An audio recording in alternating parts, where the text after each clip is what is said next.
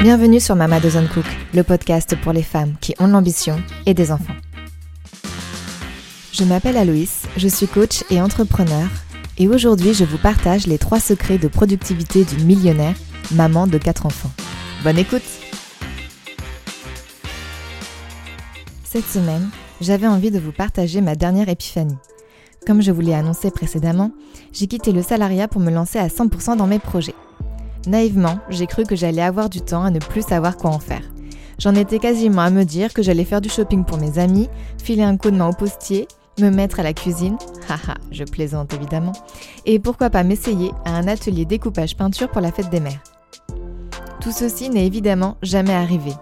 Pire, j'ai l'impression que j'ai encore moins de temps que lorsque j'avais une activité salariée. Je me demande comment cela peut être possible. Le hasard faisant toujours très bien les choses, je suis tombée sur un épisode de podcast incroyable de Rachel Rogers, mère de quatre enfants qui gère un business à 7 chiffres. Je pense que j'aurais pu dire Amen à la fin de chacune de ces phrases, tellement nous étions alignées toutes les deux. Aujourd'hui, j'ai donc décidé de vous livrer les meilleurs secrets de productivité et de gestion du temps que j'ai pu dénicher jusqu'à maintenant. Décide ce qui est important pour toi. Pas pour tes parents, pas pour la société, pour toi. Dans cet épisode, Rachel avoue par exemple détester les baby showers et ne jamais s'y rendre car elle n'y voit aucun intérêt. On ne peut pas dire que ça soit un comportement socialement valorisé, mais pour autant, elle en fait le choix sciemment pour protéger son temps. Personnellement, j'ai décidé que je ne cuisinais pas. Même s'il ne faut jamais dire jamais, je suis certaine que je ne dédierai jamais, de mon plein gré, des heures entières à la réalisation d'un gâteau ou d'une pâtisserie en tout genre. Et ce, même pour l'anniversaire de ma fille. J'ai vaguement tenté de faire ses petits pots quand elle était bébé, mais je n'ai pas réussi à tenir deux semaines. De mon point de vue, cela représente une perte de temps incommensurable pour des résultats médiocres, donc nous avons décidé avec mon mari que c'était lui qui s'en chargeait. Cette décision évite que je monte en pression toute seule en cuisine et que je crie sur Iris dès qu'elle me sollicite parce que je suis en train d'éplucher des carottes. Tous et toutes, spécialement les femmes, nous sommes très tatillons sur comment nous investissons notre argent. Et c'est comme ça que des milliards se retrouvent à dormir sur des livrets à taux quasi nuls parce qu'on ne sait jamais, on regarde vers le haut, même s'il n'y a pas d'après. Par contre, jeter du temps par les fenêtres en s'épuisant à servir les uns et les autres, ça ne nous pose aucun souci. L'argent va et vient, il a le pouvoir de se renouveler, avec plus ou moins de facilité, je le concède, mais toute perte n'est pas définitive. Donc même si vous gaspillez de l'argent dans une futilité, ce n'est pas si grave. À nuancer selon le montant évidemment, et les montreurs de prix ne sont pas acceptés par exemple. Le temps, à l'inverse, non seulement ne s'économise pas, mais ne se récupère jamais. Il est donc indispensable d'être intentionnel dans la manière dont on utilise son temps. Oui, on peut passer une soirée Netflix si on a envie de se faire plaisir et regarder la dernière série cool ou le documentaire dont tout le monde parle. Par contre, si on a pris le mauvais réflexe de s'étaler sur le canapé à peine arrivé, paquet de chips à la main et qu'on enchaîne les épisodes de la saison 53 de Friends, là, on est plus dans le gâchis que dans l'intention. Demande de l'aide. À votre mère, à vos frères et sœurs, à vos amis, à vos voisins, et sinon payez quelqu'un. Si vous ne savez pas par où commencer, listez tout ce que vous ne voulez pas ou plus faire et trouvez une solution. Si vous voulez esquiver les mercredis taxis pour les activités des enfants, négociez une semaine sur deux avec d'autres parents d'élèves. Si l'idée du TBDD, tunnel, bain, douche, dîner, dodo vous angoisse, arrangez-vous pour que vos enfants soient au moins lavés quand vous rentrez à la maison. Madame Rogers, par exemple, n'a quasiment pas changé une seule des couches de son petit dernier, car elle a décidé qu'elle faisait déjà plus que sa part en allaitant, et c'était donc à son mari de s'en charger. J'en vois déjà d'ici certaines s'offusquer. Mais je connais certains hommes qui, de manière assez légitime, n'allaitent pas, mais ne changent pas non plus les couches. Et ça, par contre, ça ne choque personne. Cet épisode met le doigt sur quelque chose de fondamental à mon sens. Il faut distinguer la parentalité du travail de la parentalité. La parentalité versus tout ce qui a attrait aux tâches laborieuses parentales sont deux choses distinctes. Changer la totalité des couches de votre bébé ne fera pas de vous une meilleure mère.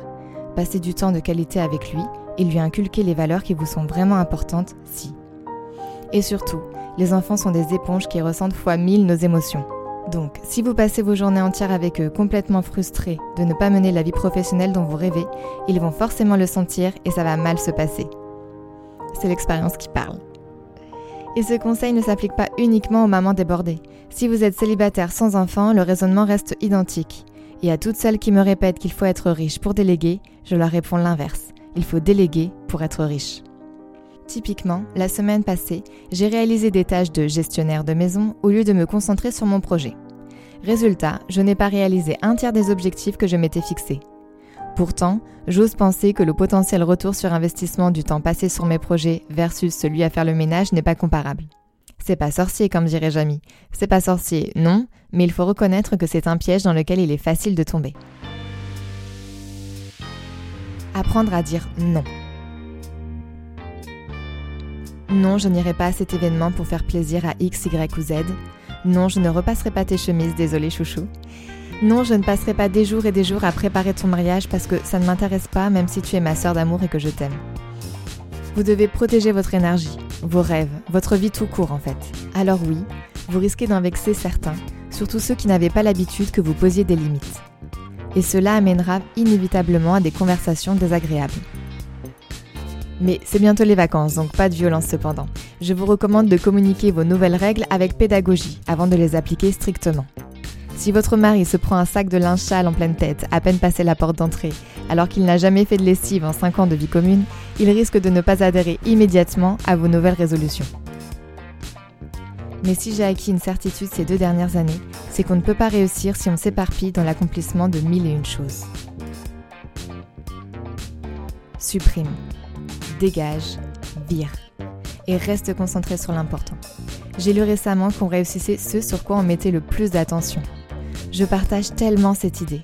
Ce n'est pas une question de stratégie, d'algorithme, de growth hacking sexy. On réussit ce sur quoi on met le plus d'énergie, point.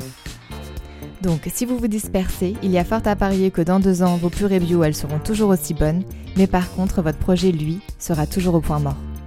J'ai bien conscience que cet épisode est un peu dérangeant, mais on ne provoque pas de déclic avec du politiquement correct. Pour rappel, ma mission est d'aider les femmes, qu'elles aient des enfants ou pas d'ailleurs, à réaliser leurs ambitions et à prendre le pouvoir. Et je suis persuadée de tenir ici le pourquoi du manque de représentation de femmes successful, aussi bien dans l'univers corporate qu'entrepreneurial. Les femmes réussissent moins, non pas par manque de volonté, mais par manque de temps. Nous sommes attendus dans de multiples sphères de notre vie, puisqu'il faudrait qu'on s'occupe de nos enfants, de notre mari, de nos parents, de nos amis, de notre maison, quand les hommes, eux, sont attendus uniquement dans la sphère professionnelle. Plus de pression, certes, mais tellement plus de temps et de focus pour réussir. Pour conclure, je récapitule donc ton plan d'action pour atteindre le même niveau de productivité d'une millionnaire, qui plus est, maman de quatre enfants. 1. Décide ce qui est important pour toi. 2. Demande de l'aide. 3. Dis non. Et tu verras que tes objectifs t'apparaîtront soudainement plus atteignables. Certes, ce n'est pas facile, mais franchement, je te promets que ça vaut vraiment le coup. J'espère à travers ces quelques mots vous avoir donné plusieurs clés et surtout déclencher chez vous une furieuse envie de poursuivre vos rêves. Allez les filles, le changement, c'est maintenant. À la semaine prochaine, Aloïs. C'est tout pour cet épisode. N'hésitez pas à venir discuter sur Instagram ou sur LinkedIn, je serai ravie d'échanger avec vous. Et si vous aimez ce que vous écoutez, abonnez-vous au podcast et laissez-moi 5 étoiles et des mots doux en commentaire. Ça m'aiderait énormément. Merci.